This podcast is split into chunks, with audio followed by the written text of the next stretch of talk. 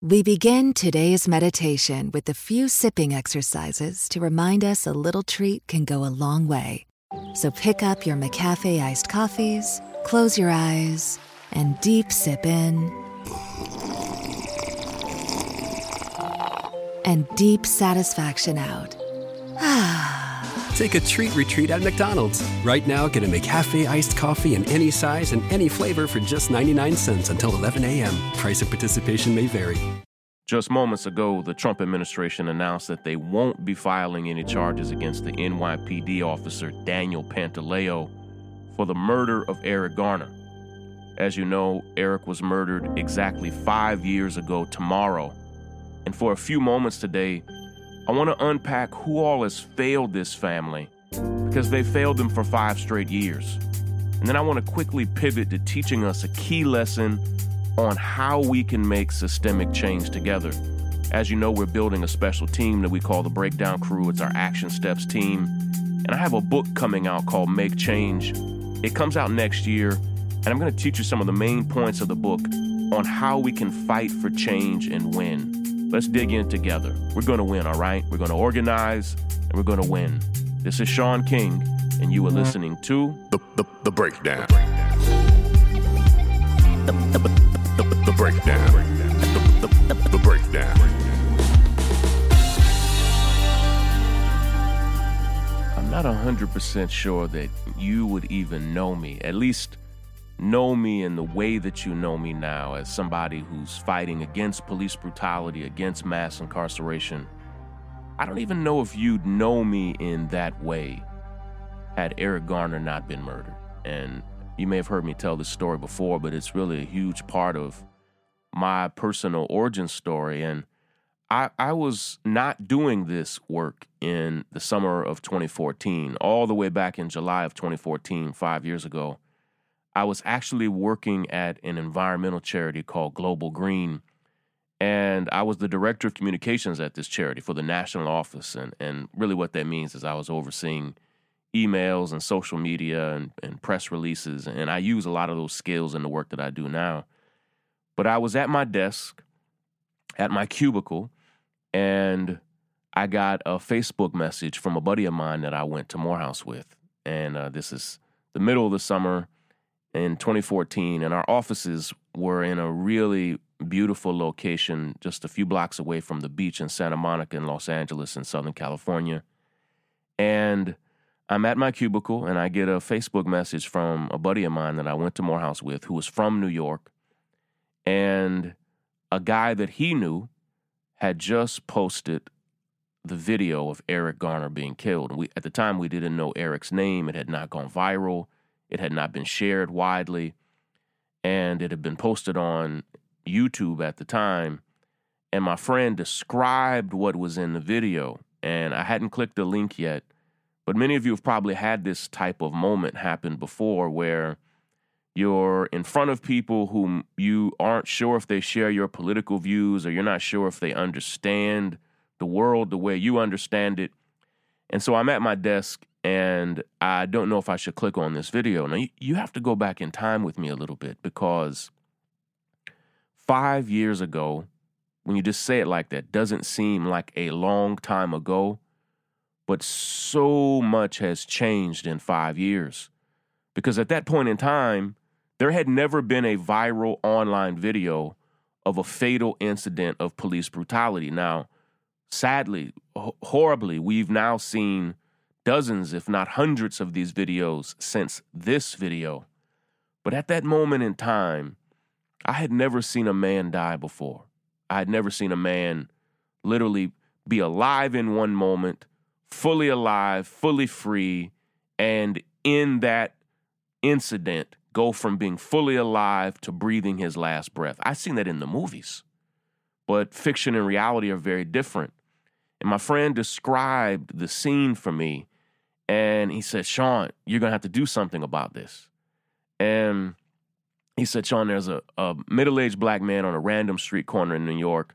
I don't think he said Staten Island at the time. He said a random street corner in New York. And in broad daylight, the officer chokes him to death, like Radio Raheem from Do the Right Thing. And my friend described it in the message as like a UFC style chokehold that was put on this man. And my thought was like, what the hell? Like, and, you know, forget me for my retrospective ignorance, but my thought was like, what the what the hell did this man do? Like, my friend described that an officer walked up to the man, put a chokehold on him, and literally choked him to death. But what my friend described was a man who was unarmed, nonviolent, and was calmly asking the police to leave him alone. And in my mind at the moment, sitting at my cubicle, I was thinking like, there's a missing piece to this story. You have to again, I I had protested and organized against police brutality before, but I had never seen what I was about to see when I clicked on that video. And I clicked on the link. I waited until lunchtime when many of my colleagues around me left, and I clicked on the link. And there was the man that we knew, uh, at, we, we didn't know at the time, there was the man that we later came to know as Eric Garner. And sure enough, just as it was, it was just as my friend had described, but significantly worse. Eric Garner was literally asking calmly the police to leave him alone. He was explaining to the police that he did nothing wrong, that he broke no laws, that whoever they were called there for, it wasn't him. Eric had actually just broken up a fight that had nothing to do with him, and the police were called because of the disturbance, and he was outside chilling. He had been a peacemaker. And what we didn't know at the time is that the NYPD had harassed Eric Garner for years and years and years. And in that moment, you can feel, if you know that now, you can feel the exasperation from Eric Garner as he just begs the police to please leave him alone. And a white police officer, a young white police officer, Daniel Pantaleo, no longer want to no longer wants to hear what Eric Garner says and literally walks up behind Eric Garner. And I used to be a UFC and a mixed martial arts fan and he puts what we would call a rear naked choke on Eric Garner, where with his right hand, he puts his right hand right around Eric's neck and windpipe, and he uses his left hand to lock the choke in, and he wrestles Eric to the ground. And just as my friend described in a Facebook message, you can then begin to hear Eric Garner say, I can't breathe. I can't breathe. At least 11 times, Eric Garner said he could not breathe until he died and I'm at my cubicle, 2014. Not Shaun King, Black Lives Matter activist, not Shaun King, columnist for The Intercept, founder of the North Star, co founder Real Justice PAC. None of that existed.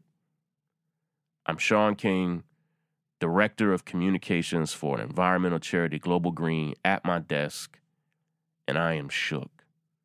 I've just witnessed a man die.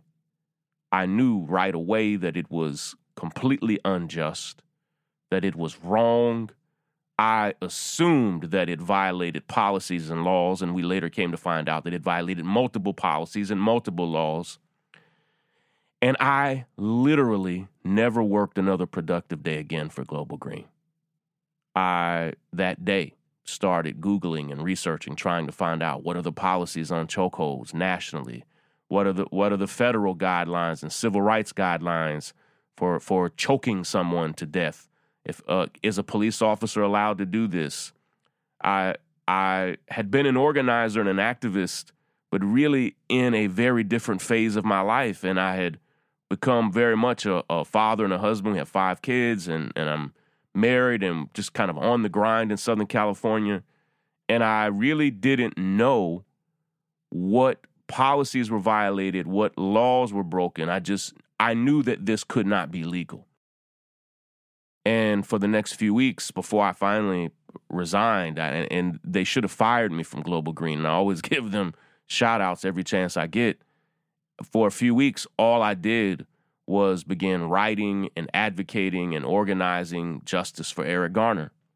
And as many of you know, that summer was a brutal, horrible summer, and many summers are brutal, horrible summers for us because literally while people were protesting all over the country for Eric Garner, chanting, I can't breathe, we soon found that a young man, a, a, new father, John Crawford, was shot and killed at a Walmart in Ohio.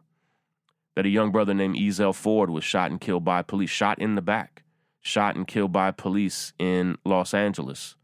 That Mike Brown was shot and killed on Canfield Drive in Ferguson, Missouri. And all of a sudden, not just entire cities, but the entire nation and literally countries all over the world are protesting police brutality in the United States, are chanting Black Lives Matter, are chanting I Can't Breathe, are chanting Hands Up, Don't Shoot.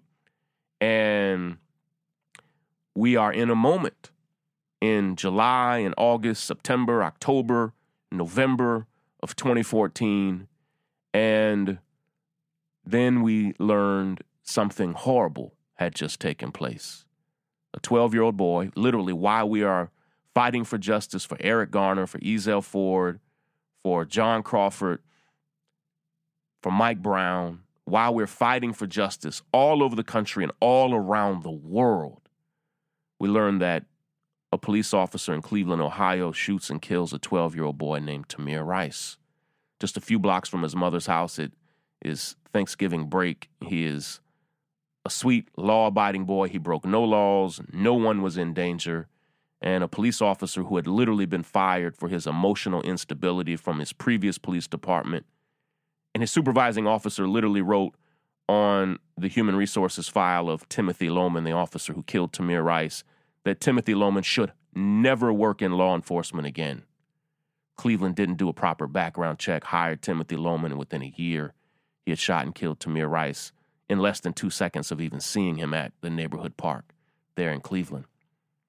And all over the country and all around the world, we are protesting and fighting for justice for these young men and boys who have experienced police brutality, whose families have been devastated by the loss of their most precious loved ones, their husbands, their fathers, their sons. And I came to know so many of those families. And I think the biggest honor of my life, and I, I, talk very little about it because the relationships are personal, but one of the biggest honors of my life is getting to know and support and walk with hundreds of families who've been affected in the most devastating ways by police violence in this country. I came to know the family of Eric Garner. I came to know the family of Mike Brown, of Tamir Rice, and, and so many others. But I became particularly close with my dear friend Erica Garner. And at the time, Erica was just 24 and 25 years old. I mean, she was 10 years younger than me. And she was not an organizer, an activist. This was a daughter uh, named after her father, the apple of her father's eye, a daughter whose life was completely interrupted when now a viral video of her father's execution, in essence, it was a legal lynching, an open public lynching on a street corner in New York. And she becomes an activist, but really she just stays a daughter. She's a daughter fighting for justice for her dad. And day in and day out, she fought for justice for Eric Garner. And I believed in my heart because so many people promised Erica Garner and promised Eric's wife, who I came to know, and Eric's mother, who I've come to know, and other daughters and, and grandchildren and others. So many people promised this family that they would get justice. And I was actually one of those people. Like I told Erica, don't worry, hang in there. We're going to get justice for your family. And that phrase, or some variation of that phrase, and I've shared this story publicly just over the past year. It's taken me a few years to even build up the courage to share this. For at least two years, I said some version of that to dozens and dozens of families affected by police violence. Hold on, hang in there. We're going to get justice for your family. And I had never thought, there was not a small part of me that thought I was over promising and under delivering. Like, I believed that we were going to get justice for Eric Garner, for Erica Garner, for, for the Garner family. Particularly in that case, because it was a city with a newly elected Democratic mayor who came in saying, I will take police brutality seriously. Uh, a white mayor, progressive white mayor, who, though, is married to a black woman with, with black children and a black son, and who campaigned saying, Hey, I understand this pain differently than other people, and I'll take it seriously. Our state had a Democratic governor. New York City had a city council almost completely controlled with over 50 Democratic city council people, 99% Democratic. And the state attorney general was a Democrat. Like, I believed that it was the perfect nexus of circumstances. We had a Democratic president, Barack Obama. We had at the time a Democratic Attorney General, Eric Holder, who had been a civil rights attorney, who valued civil rights and who had spoken out against police brutality. And so here we are with people in power at every level. And I'm, I'm thinking and speaking specifically about the, the murder and the death of Eric Garner. Here we are with people in power who can actually do something about it at almost every level, except at that time, a Republican who was the district attorney of Staten Island. And that was the first recourse for the family. And that was the only place where there was a conservative in power. And they failed first to bring charges against Officer Daniel Pantaleo and other officers for lying on their reports and for being negligent there on the scene. But when the district attorney of Staten Island refused to press charges against the officer who killed Eric Garner, there were literally maybe seven other ways to hold this officer accountable. Of course, first and foremost, he should have been immediately fired by the NYPD. And we hear this story over and over again that there are only a few bad apples in each police department. And study after study proves that no, there are way more than a few bad apples some officers who have boldly talked about this say no, you know, as many as 20%, some say 40% of all police officers are corrupt or racist or problematic. But whatever the case, even if we temporarily agree that there are a few bad apples, if we just agreed on that in theory, what we've seen is that police departments don't even hold those few bad apples accountable. And Daniel Pantaleo was absolutely, is absolutely one of those bad apples and the NYPD had a chance. He violated a clear policy. Chokeholds had been banned forever. Fatal force, lethal force, physical force was not even necessary in that moment. Eric was not even being physical or brutal or violent. He literally didn't lay a finger on a soul. And for him to be choked to death was a violation of department policy, but the NYPD failed. But what's powerful in New York is that New York's mayor has oversight of the police department. New York City's mayor can hire and fire the police chief and others. And New York City's mayor, Bill de Blasio, promised the family of Eric Garner, he promised Erica Garner directly. I talked to Erica about this multiple times, promised Erica that they would get justice. He literally attended the funeral and the service and the memorial of Eric Garner and said over and over to the family that he would make sure the family got justice. Well, here we are, five years later, and there was no justice for the family. And he's had this power to provide the family justice. Governor Cuomo, again, a Democrat, said multiple times directly to the family that he would make sure that the family got justice, and they've gotten nothing no justice whatsoever, not from the DA in Staten Island, not from the NYPD firing this officer, not from the mayor who promised it, not from the governor who promised it. But the Obama administration also, and I listen, I know that when we compare Obama to Trump, that Obama is a saint. I get it. I understand it. I believe it but that does not mean he is flawless or perfect. The Obama administration promised Erica Garner and the Garner family over and over and over again that they would handle the case and that they would make sure that it did not go to the next administration. Now, they didn't just promise the Garner family that, they promised multiple families who were affected by police brutality that because the case was does this violate the federal civil rights of Eric Garner? And of course it does. Of course it violates your civil rights to be choked to death when you are an unarmed, nonviolent man on a street corner in broad daylight. Of course it violates your civil rights.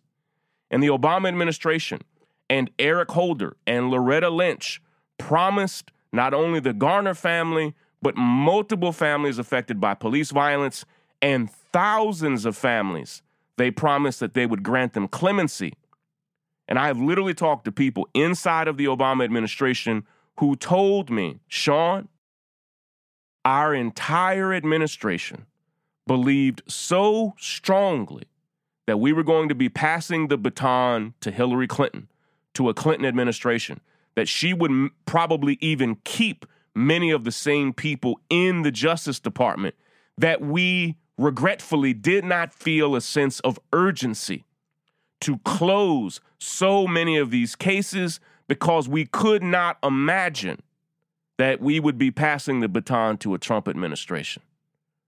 Well, the Obama administration, because Mayor de Blasio failed the family and continues to fail the family to this very day, and Governor Cuomo failed and continues to fail the family, the Obama administration seemed to be a quality option for the family to get justice.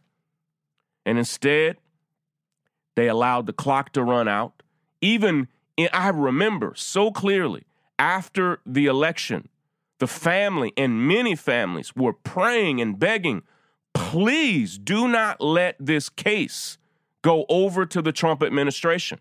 And the Obama administration, and many articles have been written about this, started cramming furiously to work on thousands of things that they were prepared to just pass on to Hillary Clinton, and the clock ran out on them and on the family of Eric Garner. And I spoke weeks before she passed away, I spoke to Erica Garner, and she died at the age of 27, literally because of heart problems, but her health had deteriorated. And I do, I do blame the city the state, and the federal government for failing this family and putting them in the position where someone like Erica, who could not let go, who would not let go, instead of even caring for her own health, fought day in and day out, 24 hours a day, seven days a week, for justice for her father. It was her obsession, and she fought for it literally until the day she died at the age of 27. And so many people failed this family. And of course, the Trump administration was never going to provide this family any type of justice. But blame, there is a lot of that to go around. The Obama administration had years, they had nearly a thousand days to settle a case that was filmed in broad daylight with witnesses. It should have taken weeks, maybe months. They had years and did nothing. The Cuomo administration, the de Blasio administration, the Trump administration all did nothing. And for a few minutes, I want to tell you, and this is for all of you who've signed up at thebreakdowncrew.com, I want to tell you not only how we get justice, but how we change systems, how we make change together. It can be done, and so much of what we're doing is right, but we have to get the right pieces going together, moving together in the same direction at the same time. So let me break it down for you. Break it down. What I've learned in in really studying in some ways in studying my failures, and I particularly mean all of the times that I fought alongside activists and organizers across the country, that I fought for justice for families that had experienced not just police brutality, but all types of injustice police corruption, police violence, racism, bigotry, discrimination. What I have found in all of the times that we fought for justice for those families and got nothing like it. Because here's the thing in 2014, when Eric Garner was killed, he was one of almost 1,200 people who was killed by American police. And not a single person, 0.0%, none of them, nobody received justice that year, which is extraordinary. We're not talking about a fraction of 1%, not 5 or 10%. We're talking about 0.00%. And what that really means in some ways is that it's a conspiracy.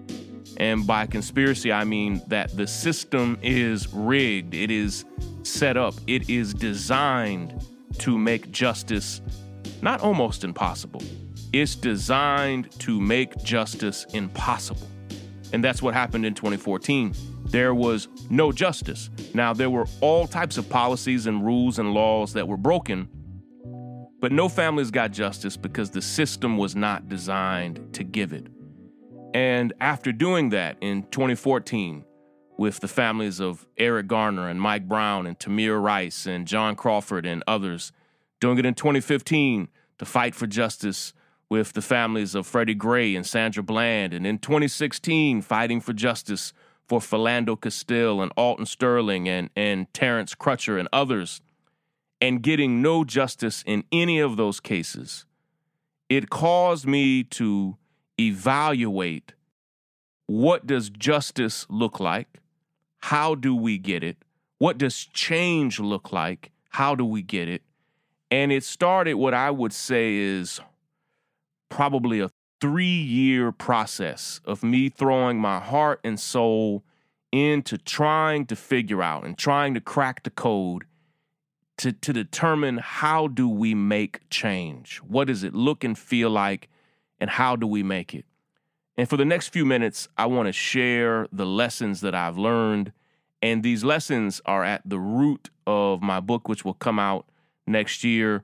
And I've shared some of these lessons before, but I want to go a little deeper to unpack and explain it because these lessons are going to be really at the root of the action team that we're building together. Because here's the thing when we started the North Star, which is the parent company of the Breakdown podcast, our goal was not just to change the news. Now, we do want to change the news, but our goal was really to change the world, to make the world a better, safer, more equitable place for all of us. And in order for us to do that, I want to share four things that we need to make change. All right, let's go. Break it down.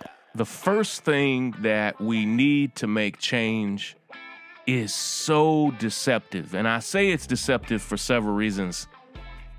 It's deceptive first and foremost because we often have it. We have this thing, and it's absolutely necessary. You are not going to make change without it, and we regularly have it. It's deceptive because when you have this thing, it can cause you to think that change is right on the horizon, that you are right on the precipice of change, that you are right uh, on the on the the, the edge of a breakthrough, that you are about to change the game. And the first thing that you need to make change is you need people, okay? And they have to be energized. You need energized people. Now, here's the thing we often bring that to the table. In 2014, part of why I thought we were so close to change in New York with the family of Eric Garner, in Cleveland with the family of Tamir Rice, in Los Angeles with the family of Ezell Ford, in Ferguson and St. Louis with the family of Mike Brown, in Baltimore with the family of Freddie Gray. Part of why I thought we were so close to making change, to getting justice, was because we had people, and damn it, the people were highly energized. And here's the thing when you get the way we got in 2014, 2015, 2016, when you get not dozens, not hundreds, not even thousands or tens of thousands, but you get hundreds of people, hundreds of thousands of people rather, completely energized for change, which is what we had in the Black Lives Matter movement, where we had arguably millions of people who were determined to change the game, particularly when it came to the issue of police brutality, and the people were highly energized. And that energy is what fueled hashtags and trending topics. That energy is what fueled protests where highways and intersections were shut down. It's what it's what fueled demonstrations across the country. It's what forced the phrase Black Lives Matter into the lexicon of our of our public thinking. And that energy was contagious. All of a sudden, the entire world knew about the problem of police brutality in the United States, and the entire world learned those names that we've shared because we were highly energized for change. It's what fueled us. It's what fueled the marches, the protests, the demonstrations, the sit ins, the die ins, the hashtags, the trending topics. It's what fueled all of that. And if you allow it, you can have energized people, and it can be dozens, hundreds, thousands, tens of thousands of energized people shutting down bridges, shutting down offices, interrupting meals and businesses. You you could have energized people in every form and expression that you can imagine. And it can cause you to think like, holy shit, we are about to change the game. And I'll be honest with you, that's exactly what I thought and felt because in 2014, I had never seen so many people in so many places so amazingly energized for change.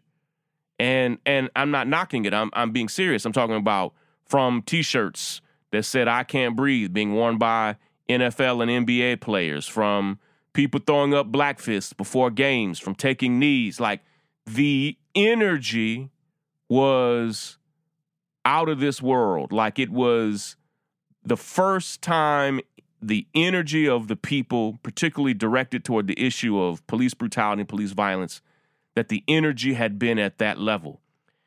But you have to understand while energized people are absolutely necessary, essential, vital, I say the bedrock of any movement for social change. That's why I believe any movement for social change, you want young people to be the lifeblood, the fuel, the energy of your movement. And I I have side eye of any movements and also of any political campaigns that don't have youth buy in. And so young people help bring the energy, but it's not just young people. Like the the the Black Lives Matter movement was was an intergenerational energy, an inter an intersectional, intercultural energy of people from all walks of life, highly energized for change. But that's step one. And what many of us found, and it put activists and organizers across the country in a, in a horrible position, what many of us found was that it was necessary to have energized people. But what we found is that if virtually, not all that you have, but virtually what you have are energized people, but not the second, third, and fourth thing that I'm going to share with you, if what you're bringing to the table is energized people, energized people alone, what we found is that systems and structures and people in power, guess what? Are fully willing to wait out your energy. They're willing to wait you out until your energy declines, disappears, until your momentum begins to wane. They're willing to look at you through the windows of their skyscrapers or out of the windows of their offices until you are done marching and until people clean up what's left behind, they're willing to wait that out.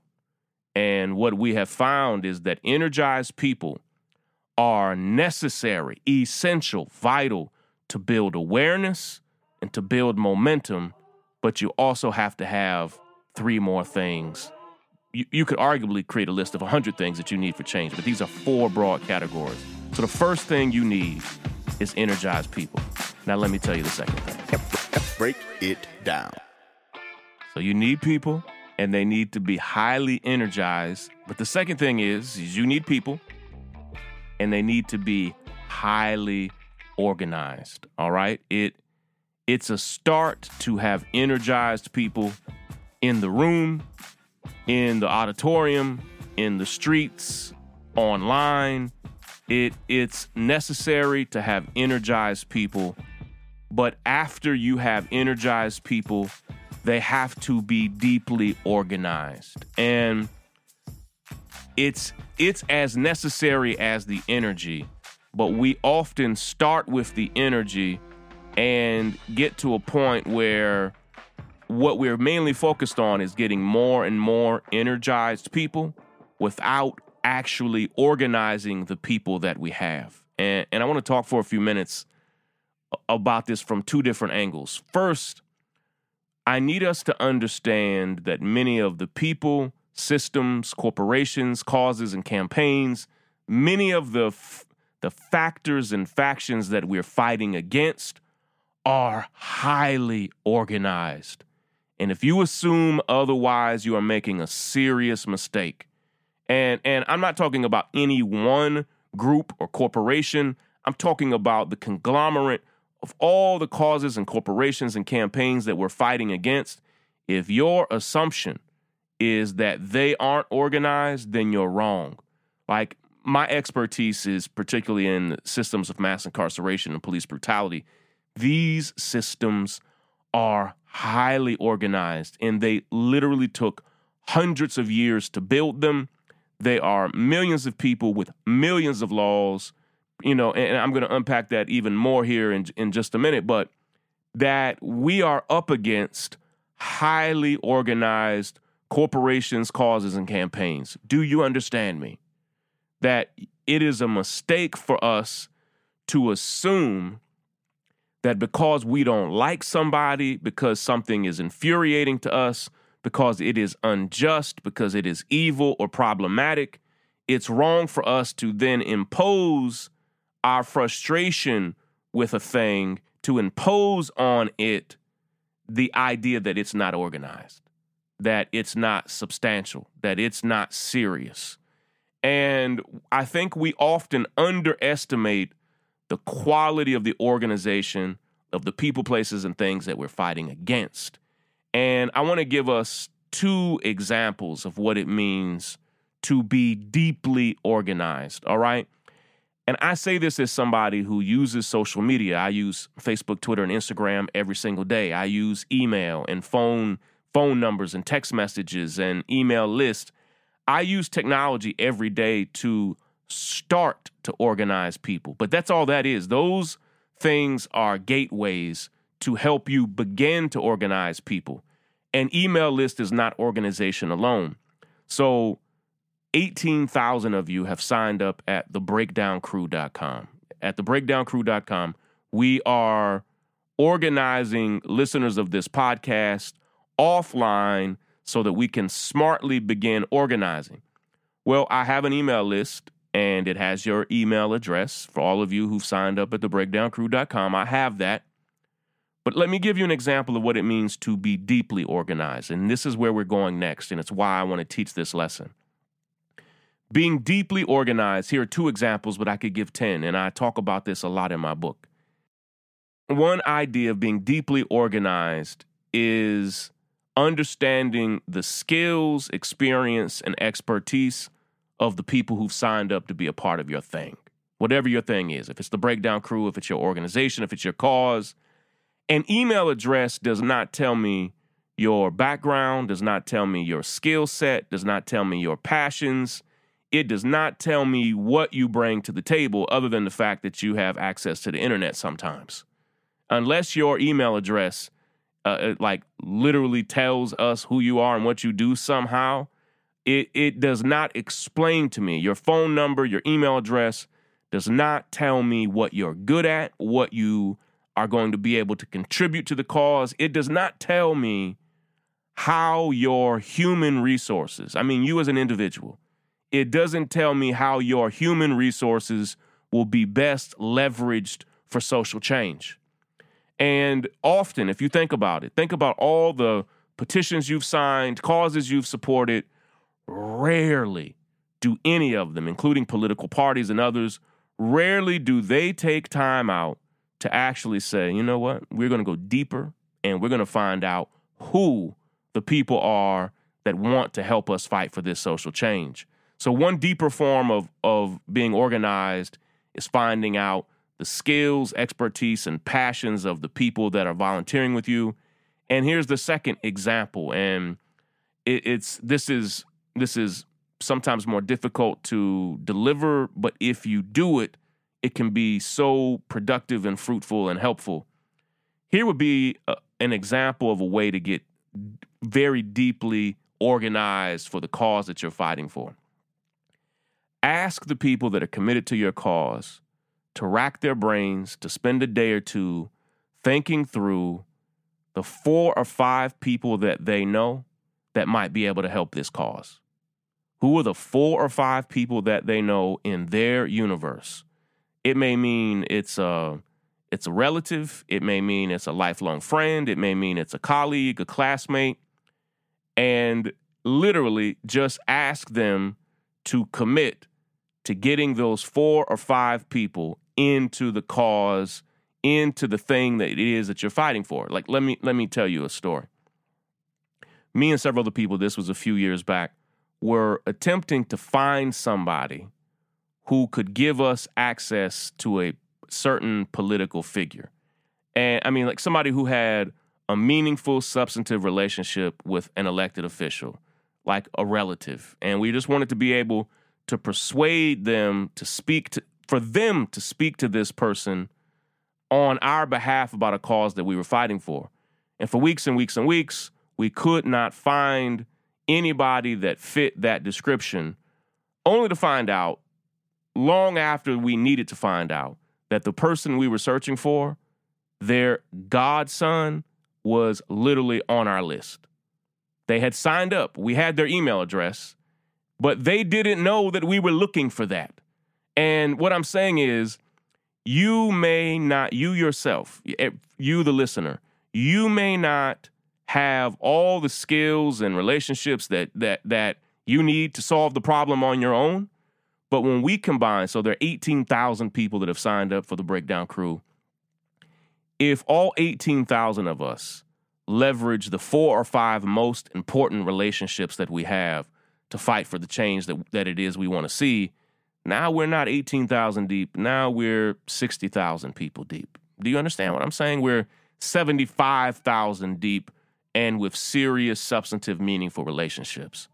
So you need to be highly energized, but you need to be deeply, like seriously organized to go up against the things that we're fighting for. And let me tell you the final two. Break it down you need energized people, you need organized people, and often when I see groups that are highly energized and deeply organized, I get excited because they they are very few. Like they are few in number. Most groups are either deeply organized with no energy or highly energized with no organization. And if you can find a group that's highly energized and deeply organized. They are they are getting the pieces together. The third thing that is necessary to make change and part of why we struggle with this is when we are having a, a reactive form of activism and organizing. And I don't mean that as an insult. Uh, that word reactive kind of may have a negative connotation with some people. I don't mean it that way. We often are fighting for people and causes and fighting against systems and structures because something tragic happened suddenly. All of a sudden, Eric Garner is killed, Mike Brown is killed, Tamir Rice, Philando Castile, Alton Sterling, Sandra Bland. All of a sudden, there is this horrible incident of injustice where someone is taken from us or there's just some horrible action and we then react to that. Well, in that spirit of reacting to a horrible incident of injustice, it can be incredibly difficult to organize and develop, listen to me, a plan that is as complex and nuanced as the problem it is you're trying to solve. Say you're energized, you're getting deeply organized, but now you need to develop a plan that is as substantive and serious and complex and nuanced and sophisticated as the problem you're trying to solve. But when we are reacting to an emergency, I say it like this when your house is on fire, it is hard to develop a strategic plan on the fire code. It's hard to look at policies and procedures when it feels like your whole world is crumbling down on you. But I need us to still, even though that is the reality, that it is hard to plan when you're in a state of emergency. It just is, and it always will be. That over and over again, what I find is that the problems of this world overwhelm the lack of depth of our plans. And I don't I'm not saying while I say this, I'm not pointing fingers. I if any if anything, I'm pointing them at myself where I have gone in head first, ready to to fight for change, to solve a problem, and I went in with the right heart, the right energy, and I went in beginning to organize people, but did not have a plan that addressed the sophistication of the actual problem that we were trying to solve. And here's the thing the size, the scope, the magnitude of what we are often up against is regularly overwhelming the simplicity of our plans. Again, when I think of the systems of mass incarceration, there are over two and a half million people that are incarcerated in this country right now, but over the course of any given year, it's over 10 million people who are locked up over the course of any given year in the United States. There are millions of laws. There are over a million law enforcement officers. There are 20,000 police departments and sheriff departments. There are different policies in each of those, different union agreements in each of those. There are over 10,000 jails and prisons each with their own policies and locations and procedures and, and culture. It is an amazingly complex system. Now, we can be frustrated at any given point in time because a shooting took place or an incident of police brutality took place. And we can point at that and we can talk about white supremacy fueling the system, which is true, and bigotry and inequality and poverty and how all of those things play a factor. And all of that's true. But in the end, we have to say are we bringing to this problem a plan that can actually solve the thing that we are deeply frustrated about? And as I've traveled the country and, and, and engaged and interviewed activists and organizers all over the country, what I found, and I, and I tell this story in deep detail in my book, is when I engage activists and organizers who are energized and organized, I often, when I ask them, hey, sh- with no judgment, share with me your plan for change. What I often hear back in response is a detailed, expert level, PhD level. I mean, I, I mean that in an endearing way, a PhD level explanation of the problem. And here's where that goes wrong knowing the problem can help you develop a plan, but the problem and the plan are not the same thing. And what happens, particularly when we are reacting to injustice, is we often become masters, experts of our problems, but amateurs in the plans to solve them. And again, throw me right in that boat. Like I'm not I'm not pointing any finger at any group or any cause. I am telling you that our plan has to look more like a book, has to look more like a magazine, has to look more like a dissertation. Our plan can't be scribbled on the back of a napkin, it can't be on a single page of a website. It has to address the magnitude of the problem that we are facing. Do you hear me? You need energized people, you need organized people, and you need a nuanced, we need a nuanced, sophisticated plan for the problems we're trying to solve. And then I'll give you the last thing next. Break it down. We need energized people. We need organized people. We need sophisticated, detailed, nuanced plans that, that match the magnitude of the problem. And the last thing that we need, it's essential. And, and here's the thing if you get those first three things together, if you get energized people, organized people, and sophisticated plans, if you get those three things together, nine times out of 10, you're going to see some change. You are going to make some change. If you want to grow the depth of that change, the reach of that change, you can have energized people, organized people, sophisticated plans, but you're going to need the fourth thing. You're going to need resources. They have to be well financed. Again, they may not be as well financed as the the people that we are the people and systems we are organizing against, but they do have to be financially supported. And we should not be ashamed of that. That's not embarrassing. Change costs money, takes resources. One of the things that I want us to do is to be able to identify the human resources that we have to when we organize to find out the skills and experience and education of the people we have so maybe perhaps we can leverage those things to save ourselves financially. But all plans for change have to be well resourced.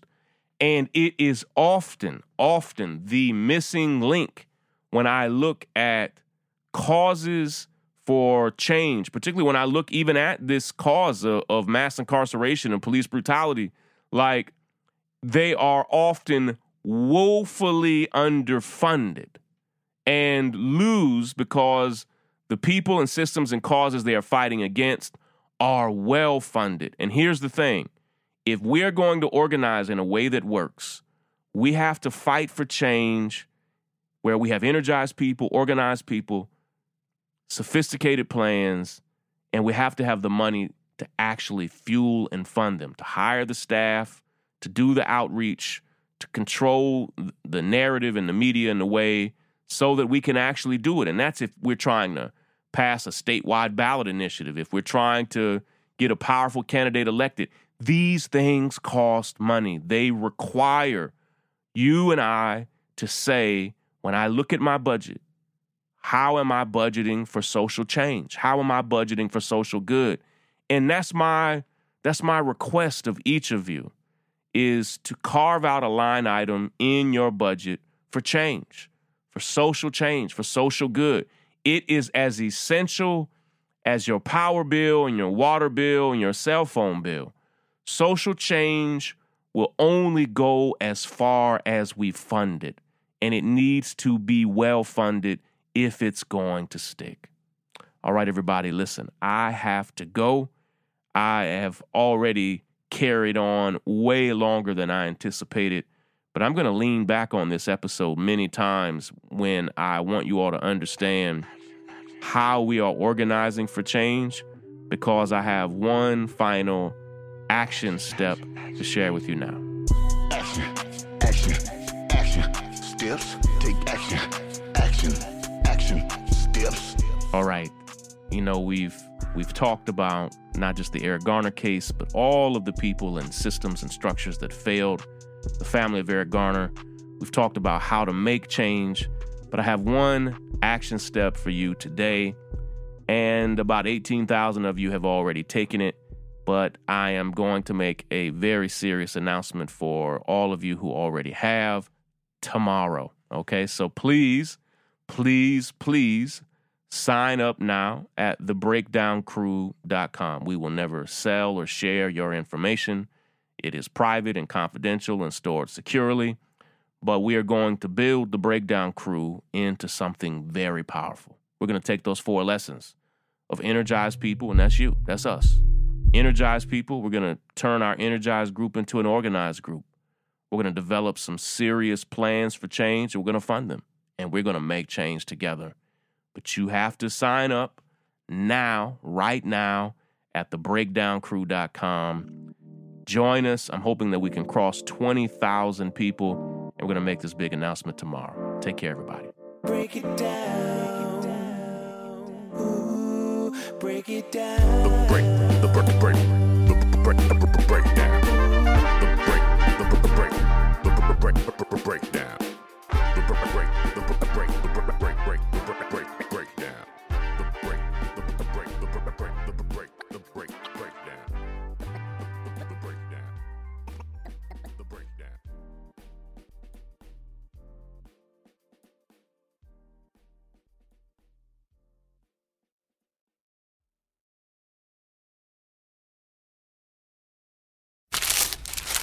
For all you foodies out there, I'm unwrapping a McDonald's steak, egg, and cheese bagel. Ooh, look at this steak. And the juice running down the side. Got a little bit on the wrapper here. Mmm. And then the fluffy egg and real cheese folded over the side looking just so good. Mmm, mmm. Grilled onions and a butter bagel too. Thumbs up for McDonald's steak, egg, and cheese bagel for breakfast. Love it. Mmm. Ba ba ba ba. I participate in McDonald's.